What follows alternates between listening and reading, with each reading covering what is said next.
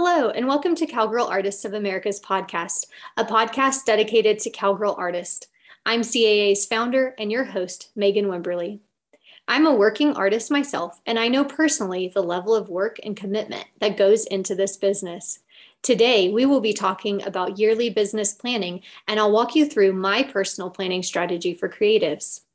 This episode is set up in such a way that you can go through it workshop style by pausing and completing the activities. If you want to go this route, you will need to grab a pen and paper, or if you're like me, the journal you're using to track the year. Planning can be a big task, so don't be afraid to do this over several days. It is okay to take a break and make sure your brain is able to really engage with the tasks. And now for a quick note from our sponsor. Just kidding. Our podcast is brand new, so our sponsor is us.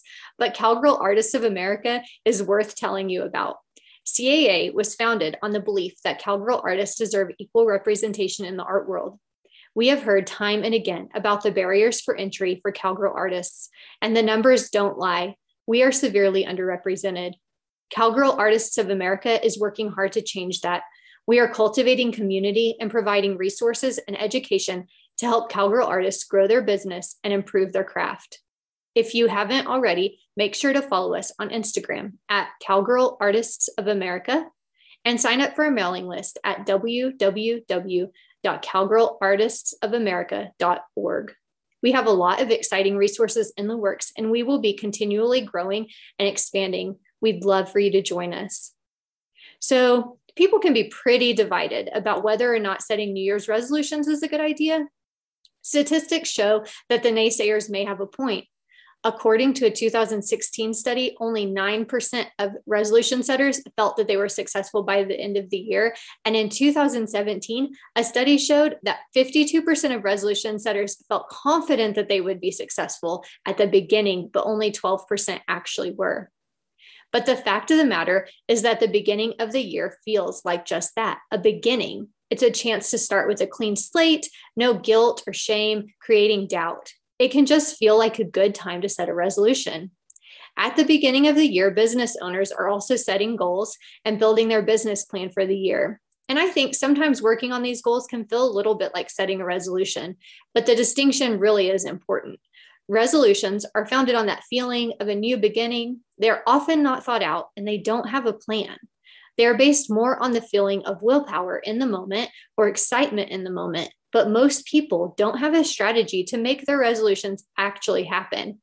Our business plans and goals are different, and we really need to understand why and how they are different. When you own your own business, it can be easy to make excuses for not meeting deadlines and not accomplishing your goals. There's no boss standing behind you, making sure you're getting things done. You are the boss. Because of this, it's important to do everything you can to set yourself up for success. When we make our plan at the beginning of the year, we need to be realistic and strategic. We need to be ready to follow through and put our plan into action. Taking the time to build a solid plan can be the difference between success and failure, stagnance and growth. So, today I'm going to walk you through my planning system. My approach is meant to tap into your intuition and creativity. I have found that when I can turn something into a creative endeavor, I have much more fun and success with it. I think a lot of artists will find this strategy helpful because it does start with a more creative, introspective approach. Of course, that isn't for everyone. So if it doesn't work for you, I just encourage you to find what does. This is not something that I've researched, it's just something that I've developed based on my experience over time and what works for me. So let's jump in. The very first step is the opposite of what you might expect. It is an exercise in looking back at your last year. I don't know about you, but I really have a problem with finishing one thing and jumping immediately into the next thing. I'm always trying to reach for the next goal, trying to accomplish the next thing, and I really don't take any time between. This can definitely lead to getting a lot done quickly, but in the long term, it will leave you feeling like you're never good enough and that you never really accomplish anything. Jumping from one task to the next without acknowledging your accomplishments is just going to leave you run down and feeling burned out and I'm discovering that taking time to acknowledge my accomplishments is incredibly important to maintaining forward momentum and building more self confidence. So grab your journal and answer the following questions How many pieces did you complete last year? How many pieces did you sell? What were things you improved on this year? It might be that you posted more consistently on social or that your painting style improved. Whatever it is, big or small, list it. What did you learn this year? And what new skills did you gain? What are you proud of? How many galleries, shows, and residencies did you apply for? Even if you didn't get in, seriously, just applying is an accomplishment. Did you display your work anywhere? And did you make any important connections? If there are other accomplishments that come to mind, feel free to write them down too. So, did you do the exercise? If not, press pause and try it out. Okay, now that you've completed this exercise, how do you feel? Do you feel more confident, surprised? Do you feel more self assured, more accomplished? I hope so. If not, that's okay too. Whatever you're feeling, take those feelings right into the next activity. So you're going to turn into the next available spread in your journal. That's where there are two full pages that are blank. And across both of those pages, I want you to write in block letters the year. So for this year, you would write 2022. Then in the space around it, you can write words that you want to be themes for the new year. Let intuition be your guide, but don't let fear hold you back. You might write you might write words like confidence, focus, learning, online sales, whatever comes to mind and feels true for you. This is about setting the tone for the year. What do you want the year to feel like and be full of? Are there any themes? If you like to doodle and make your planners beautiful, you can totally do that with these pages.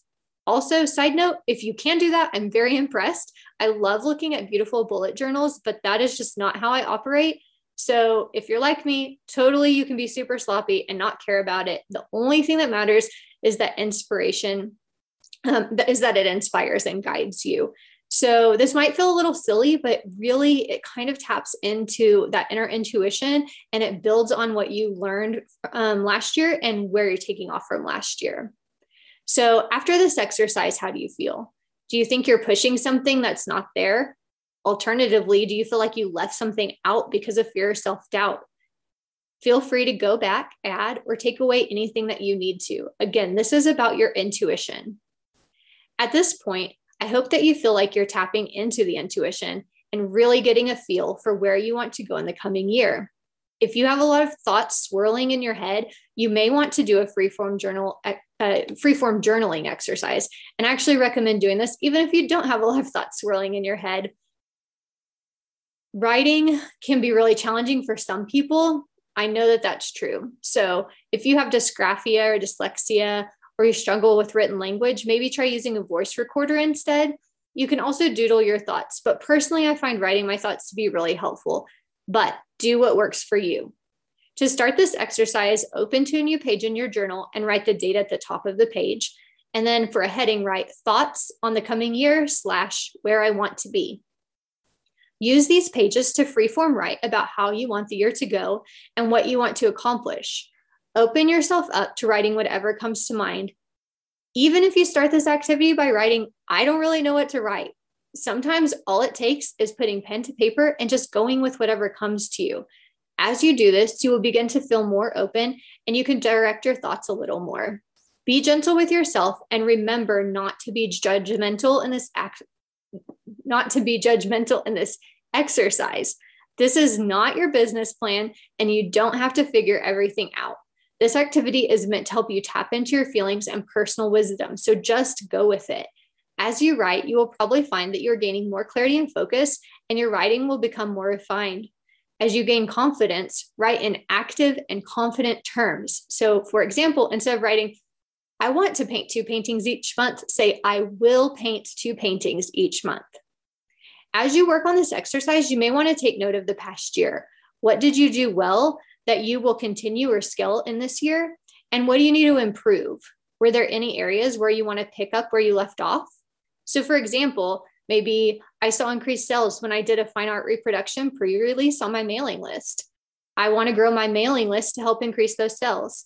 I wasn't consistent to posting with social media, so I need to work on a plan of action to be more consistent with that. This activity can be really powerful, so I really want to encourage you to try it out. I personally use freeforming I've personally used freeform journaling in my own life, and it has helped me to gain clarity and resulted in some truly profound insights. I found it to be helpful when I'm struggling with something I've written in the past. I know I can go back and read that entry and gain that understanding again. And so sometimes it just takes practicing things a couple of times and being able to look back on what we were feeling in that moment, what we learned in that moment, why we set our goals. That can all be really helpful. After you complete this activity, I re- recommend taking a break. It's good to take some time to just sit with your insights, sit with what you're feeling, just really let that stuff settle in. So if you've completed this exercise, press pause and go do something else. Come back to this episode later today or tomorrow, and we'll begin working on the next step. But don't forget to come back. Seriously, set a reminder if you need to. Okay, so now that you've finished phase one of this plan, we'll move on to our next phase planning and goal setting. This phase is a lot more strategic, but hopefully the previous exercises will help you feel more confident in where you want to go and what goals you want to accomplish. The goals you come up with will be unique to you and your particular situation. So, if you're just getting started working in your spare time after work, your goals are going to be different from someone who's in their third year of being full time. Be mindful and realistic with where you are in your business and what resources you have. The first step in this phase is to write down your big picture goals. These are the big ticket items of goals. They are not goals that you can accomplish in just a day or even a month. They are goals that are going to really show that you're moving your career forward. An example of a big goal would be building your mailing list to 500 subscribers. This is not something that's going to happen overnight. You will have to have a strategic plan to reach this goal. Another important goal is how much money you want to make this year. Again, be realistic. You want to set goals that will challenge you, but you also don't want to set goals that are unattainable. That would just be discouraging, and you really might end up training yourself to not meet your goals, which could influence the effort you put into reaching other goals. It's a good idea to write down how you will know when you've reached a goal. So, some goals, like the examples above, have built in markers. So, if you get 500 newsletter subscribers, you know you've met that goal. But some goals are a little less quantitative. For example, if you set a goal to become more confident talking to potential clients, how will you know when you've actually reached that goal? Maybe it's that your heart doesn't pound and your voice doesn't shake when you talk to people at a show. Or maybe it's that you can easily maintain a five minute conversation about your art in which the potential client seems genuinely interested. Determining markers for goals like this can require a little forethought, but it is worth writing it down and figuring it out so that you'll know when you've accomplished these goals. The next step after you write your big goals is to break your big goals down into important steps and milestones. When doing this, it can be really helpful to break the year down into quarters as well. This helps you divide up important tasks and milestones across the year in chunks instead of thinking about the whole 12 months. You can think about the quarters, which are three month increments. Three month increments are enough time to accomplish quite a bit, but they're also more manageable than thinking about 12 months. It also allows you to kind of categorize and group your goals and the steps for your goals. Some goals might be easy to plan for. If your goal is to complete 24 paintings this year, you can break that down to, into two paintings per month.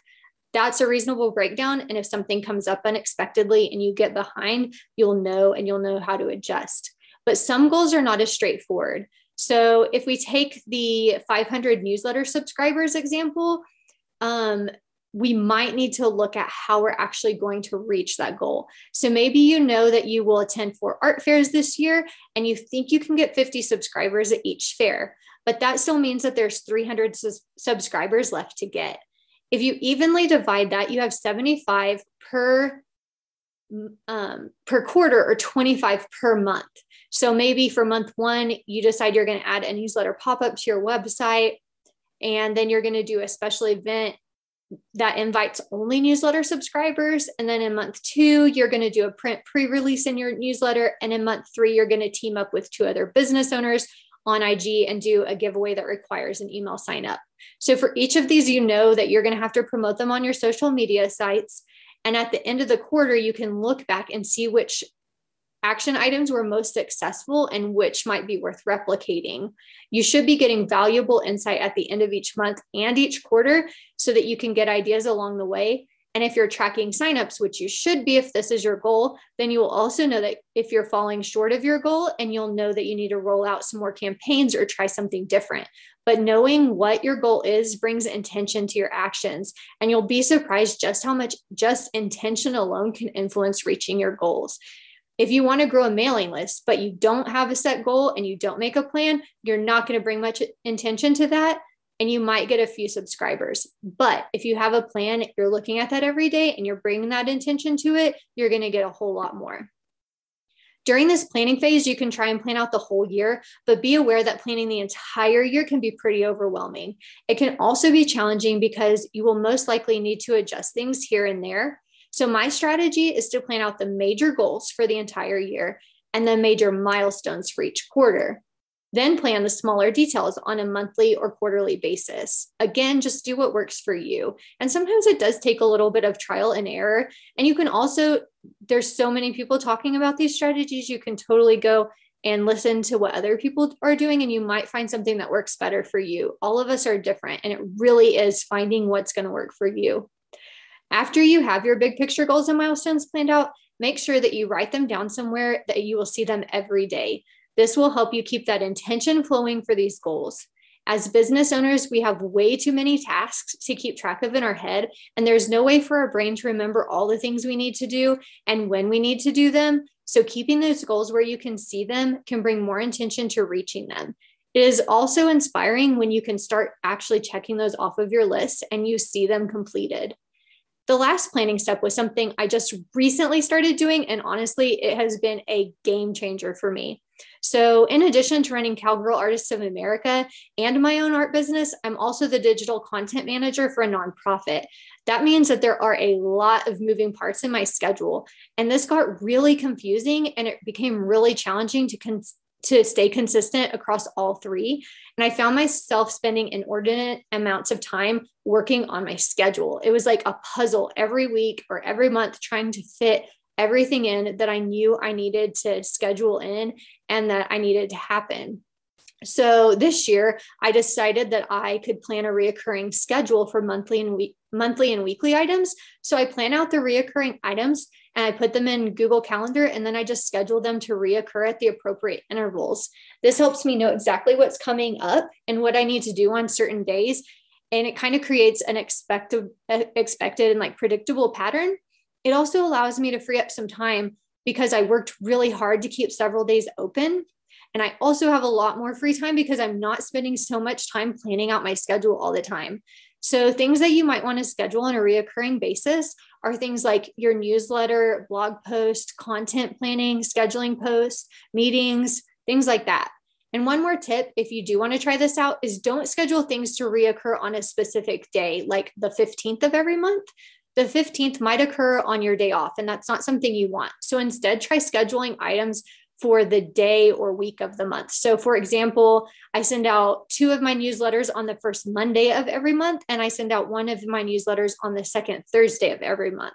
Again, this has really been a game changer for me, and I don't know why it took me so long to figure it out, but I'm really glad I did, and it might be really useful to you. So, if you've gotten this far, thank you so, so much for listening to Cowgirl Artists of America's first podcast. I'm so excited that you joined us.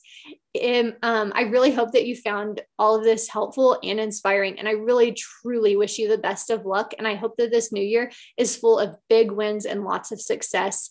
If you have a topic you'd like to hear us cover in the future, let us know. And don't forget to join us on Instagram at Cowgirl Artists of America.